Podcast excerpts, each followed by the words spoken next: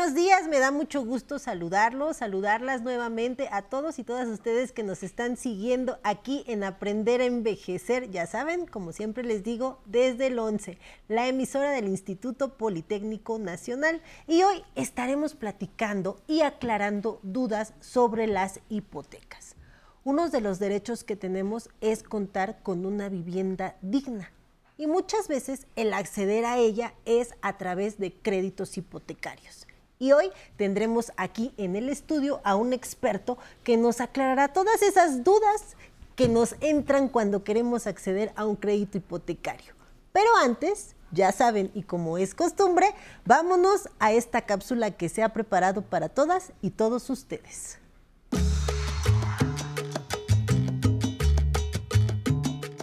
El crédito hipotecario es aquel préstamo que generalmente permite a las personas adquirir o remodelar una vivienda.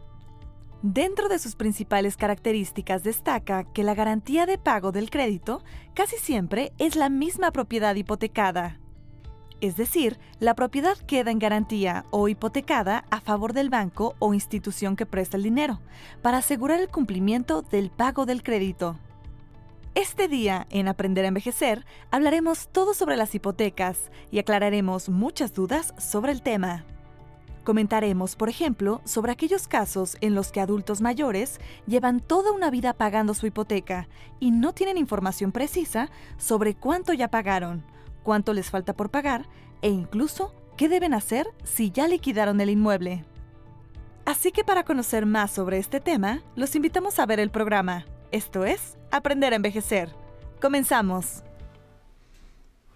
Pues ya de regreso y aquí en el estudio nos acompaña Lázaro Peña Ruiz. Él es corredor público número 36 de la Ciudad de México y además es coordinador de la Comisión de Derecho Mercantil del Ilustre y Nacional Colegio de Abogados de México. ¿Cómo está Lázaro? Nos da mucho gusto que haya venido el día de hoy a platicar con nosotros. Muy bien, muy buenos días, Nancy. Es un placer estar aquí con ustedes. Pues como decíamos, la hipoteca, esa palabra la escuchamos en muchos lados. Voy a pedir un crédito hipotecario, mi casa está hipotecada. ¿Qué es una hipoteca, corredor?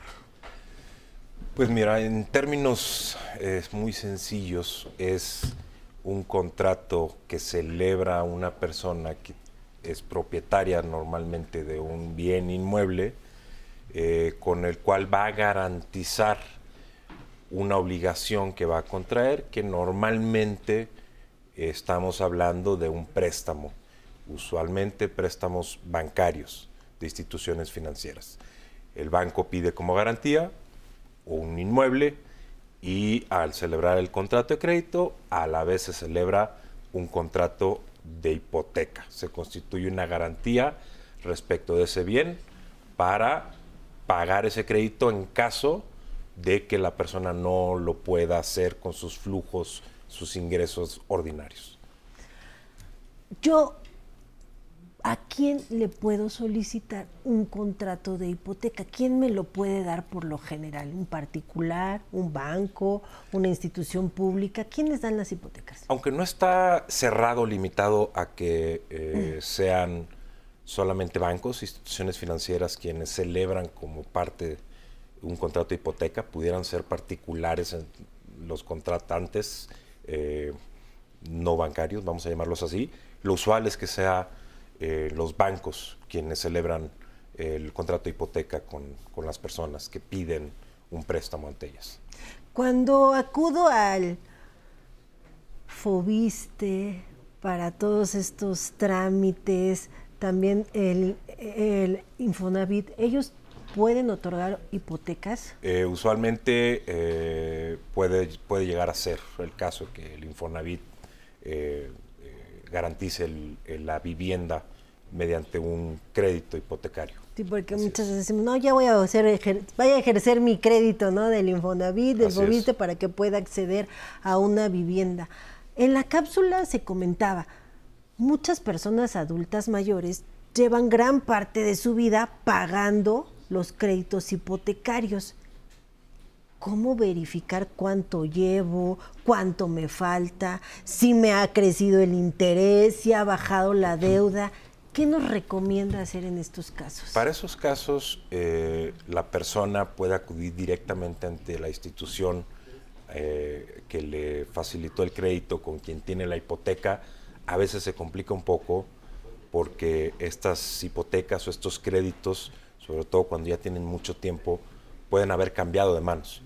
Eh, pueden ellos haber ido a contratar con alguna institución que hoy ya ni siquiera existe, que fue absorbida por alguna otra institución. Entonces el primer problema es rastrearlo.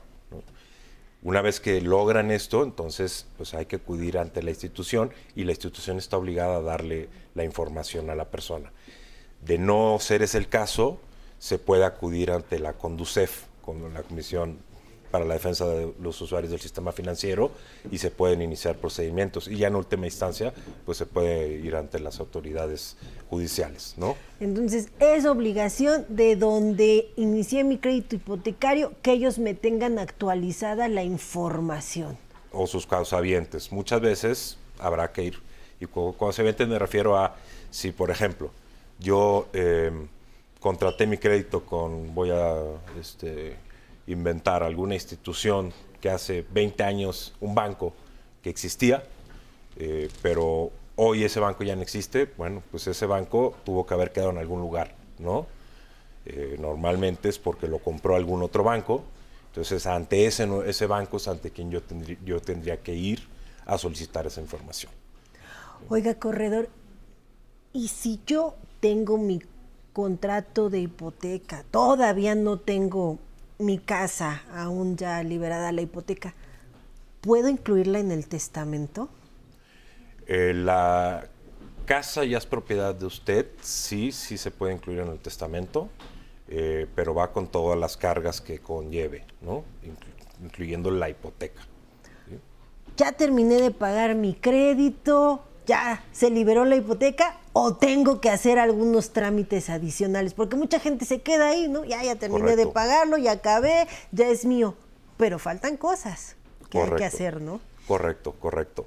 Eh, si el crédito ya fue pagado en su totalidad, efectivamente lo que resta por hacer es trámites para lograr la cancelación de la inscripción de la hipoteca sobre la propiedad y que entonces esta quede ya libre de gravámenes.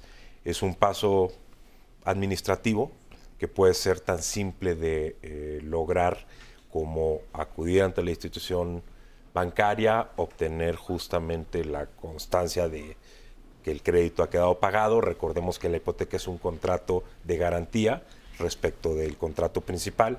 El contrato principal, que fue el préstamo, ya quedó satisfecho, ya no hay obligación que garantizar, por lo tanto, el banco me debería extender una carta con la cual yo podría, previas formalidades, que esta sea ratificada ante un fedatario público y sea inscrita en el registro público de la propiedad y cancelada la, la, inscripción de la hipoteca. ¿Qué pasa si yo no hago estos trámites? Si yo digo, ah, ya pagué, ya aquí ya quedó todo y no concluyo con la cancelación de la hipoteca, ¿me meto en problemas? Es muy común eh, que eso suceda. Diríamos, no es que se va a meter en un problema.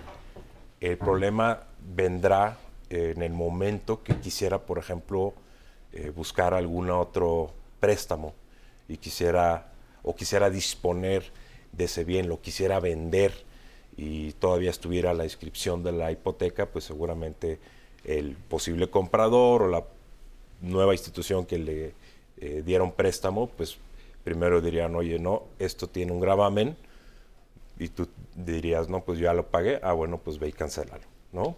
Le crearía retrasos. Correcto, entonces es muy importante, amigos, amigas, si ya concluyeron con el pago de sus créditos hipotecarios, no quedarse ahí, concluir con los trámites administrativos que faltan para cancelar las hipotecas y que ustedes no puedan tener problemas más adelante. ¿Tenemos más preguntas? Vamos a ir a un corte, regresamos y seguimos conversando con usted respecto de este tema tan interesante. Vamos a un corte.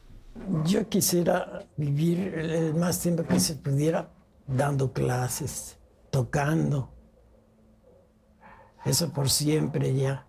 Ya no, ya no cambio mi, se puede decir, mi profesión por nada del mundo, con mucho amor. todo, todo, para mi familia, para mi gente, para México. Yo quisiera que todos supieran música. Para eso entré yo a ese sindicato a dar clases, para enseñar a la gente que quisiera ir gratuitamente. Nos tienen que apoyar para que México sea otro. Y tengo ahí música hecha para precisamente de los poemas en agua.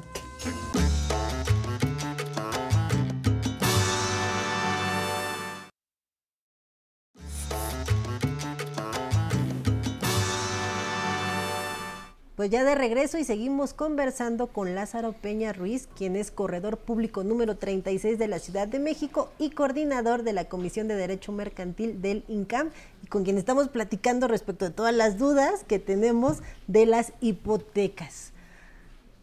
Le dije que teníamos más dudas, pero también el público tiene preguntas que quiere hacerle. ¿Me acompaña a ver qué nos quieren preguntar el día de hoy? Por supuesto.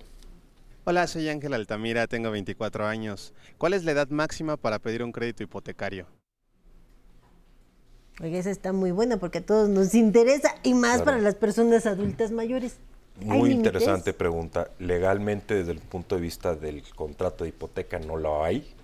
Eh, las instituciones financieras, sin embargo, hacen análisis eh, respecto de la posibilidad de eh, eh, obtener el repago del crédito, eh, aunque hay elementos muy interesantes de derechos humanos a considerar, porque tampoco es viable discriminar a alguien en razón de su edad para la obtención de un crédito hipotecario. Tal vez en nuestro país eh, falta camino por andar, en algunos otros países eso es muy, muy claro y de precedentes ya resueltos en el sentido de que no se puede discriminar a una persona solamente en función de su edad.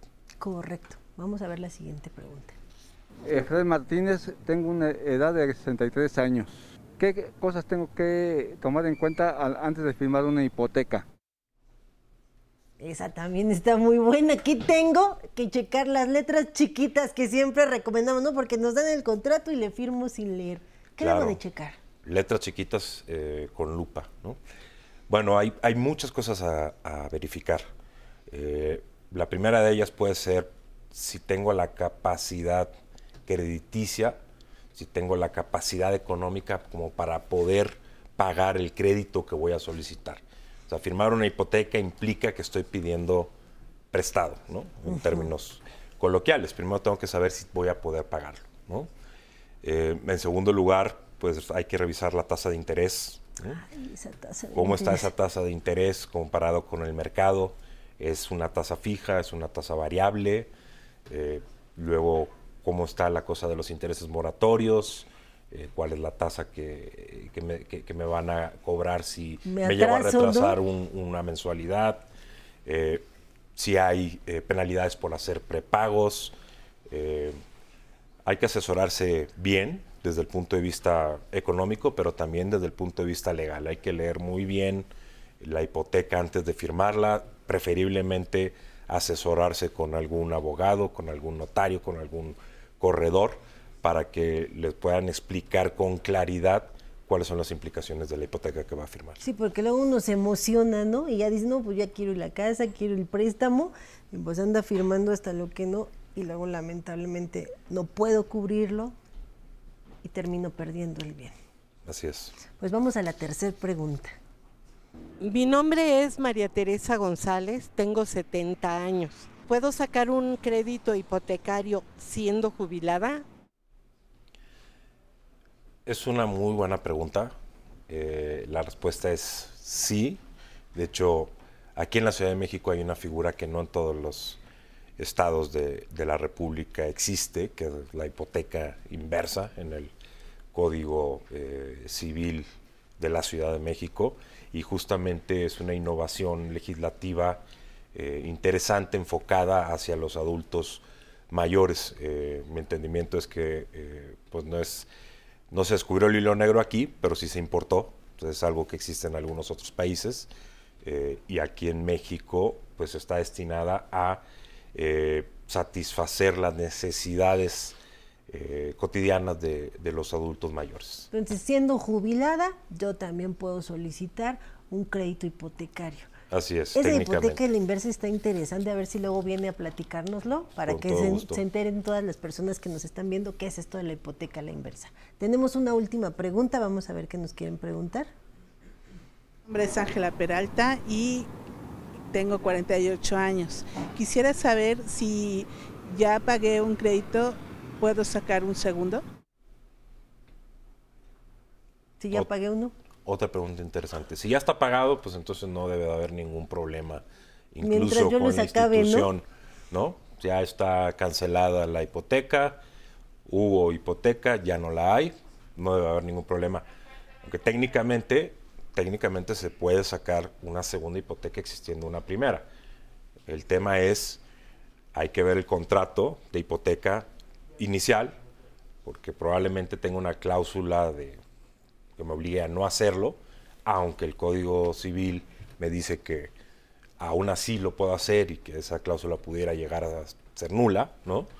Eh, pues no es la situación típica en la que queremos estar, pero técnicamente sí se puede obtener una segunda hipoteca, aunque el bien ya ha estado hipotecado, ¿no? Nada más que pues ahora sí que el valor eh, que va a amparar esa segunda garantía, pues va a ser mucho menor a lo que es el valor de la, de la vivienda, porque ya tiene una primera garantía. O sea, ya está garantizando un monto inicial.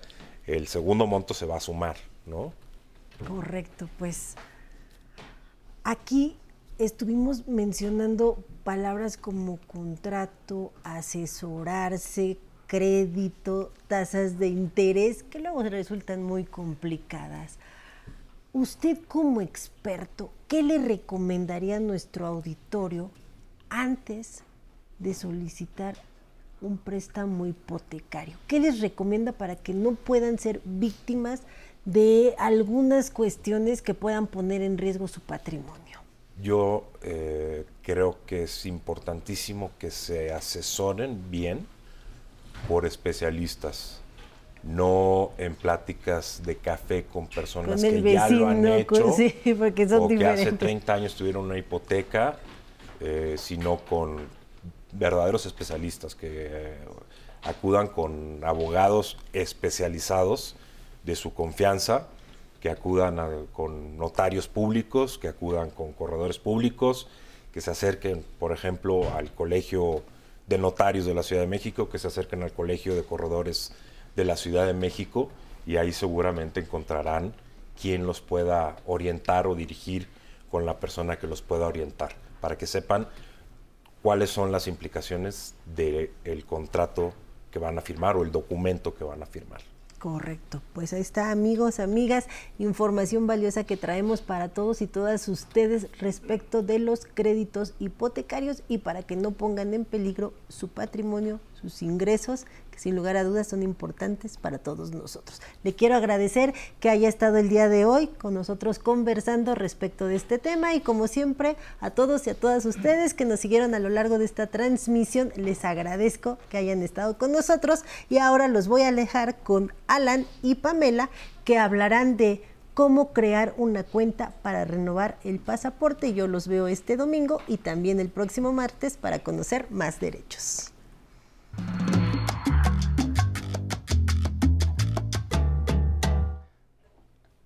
¿Qué tal? ¿Cómo están? Qué gusto que continúen con nosotros en Aprender a Envejecer y también para conocer hoy los trámites en línea con Alan Calvo. Qué gusto, Alan, que estés aquí con nosotros de nuevo. Muchas gracias. Muy buenos días, Pam. El gusto es mío y yo también le doy la bienvenida. Muchísimas gracias por acompañarnos este martes. Alan, pues hoy vamos a ver la cuenta para renovar el pasaporte. Oye, Así qué es, bien, Pam. muy bien. Hoy vamos a iniciar nuestro trámite. Y es que el pasaporte PAM es un documento oficial e internacional que expide la Secretaría de Relaciones Exteriores a todos los mexicanos para poder acreditar nuestra nacionalidad e identidad ante las autoridades extranjeras y de esta manera nos permitan el libre paso. Entonces, si usted está pensando en salir del país próximamente y su pasaporte ya venció o está próximo a vencer, es importante que sepa que debe crear una cuenta en la Secretaría de Relaciones Exteriores. Y así que, ¿qué te parece, Pam, si conocemos los pasos que debemos seguir para poder hacer este registro? Estoy ansiosa por hacerlo, Alan. Vamos. Muy bien, Pamela. Entonces, desde casa y desde su dispositivo móvil, va a ingresar a su navegador de Internet, ya sea Chrome o Safari. Una vez dentro, en la barra superior va a escribir el sitio web oficial. Esto es muy importante, debe ser el sitio web oficial. No hay intermediarios, Pamela. Es www.gov.mx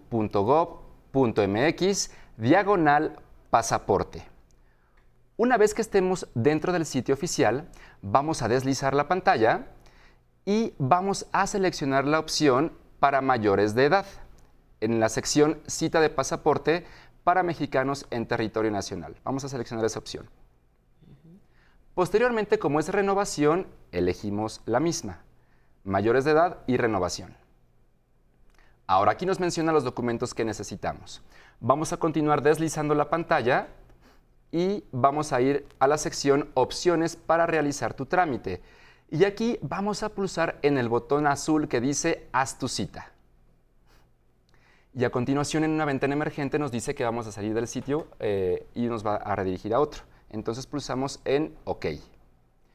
Y a continuación, eh, aquí es donde tenemos que iniciar sesión. Como no tenemos una cuenta, Pamela, vamos a seleccionar la opción Crear cuenta. Y a continuación vamos a ingresar los siguientes datos. Nos pide, por ejemplo, trámites para, vamos a elegir el país para México.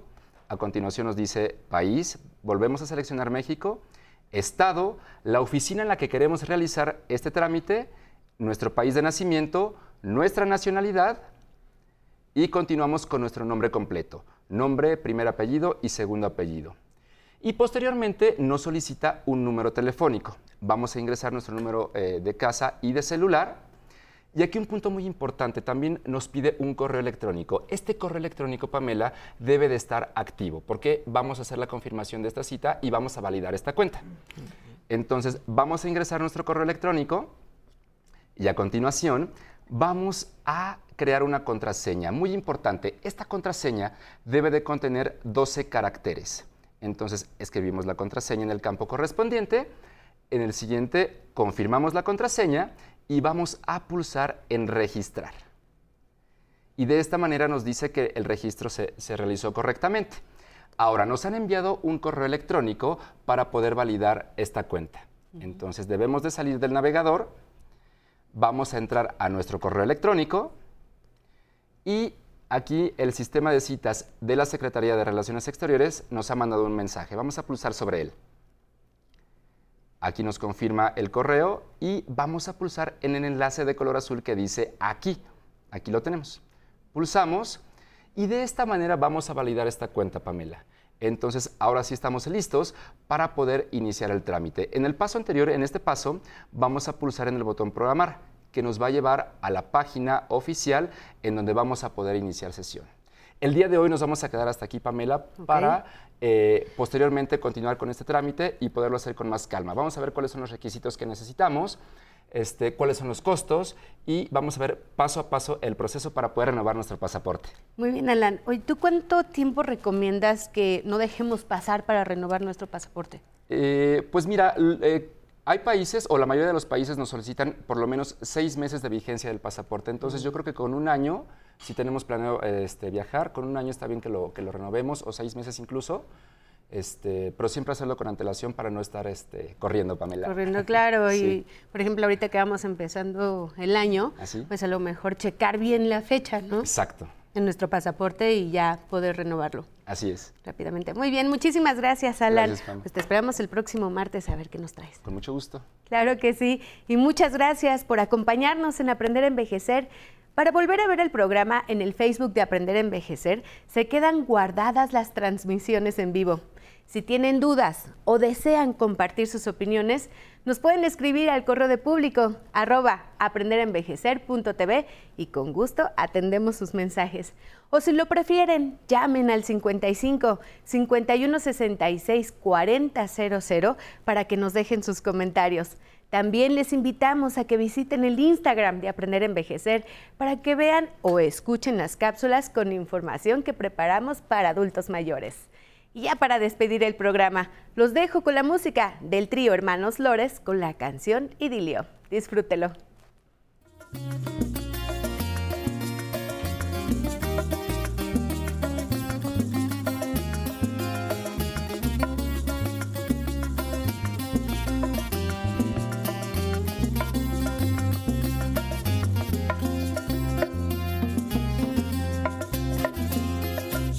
el deseo divino de hacerte mía.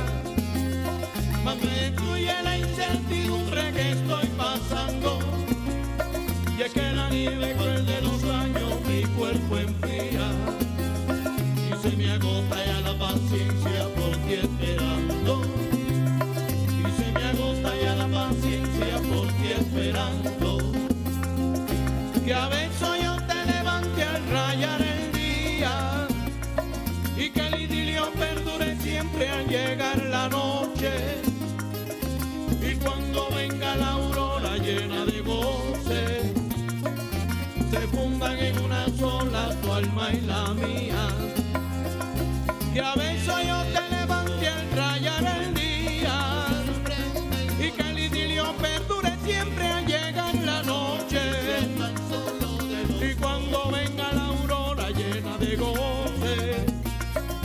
te tumban en una zona.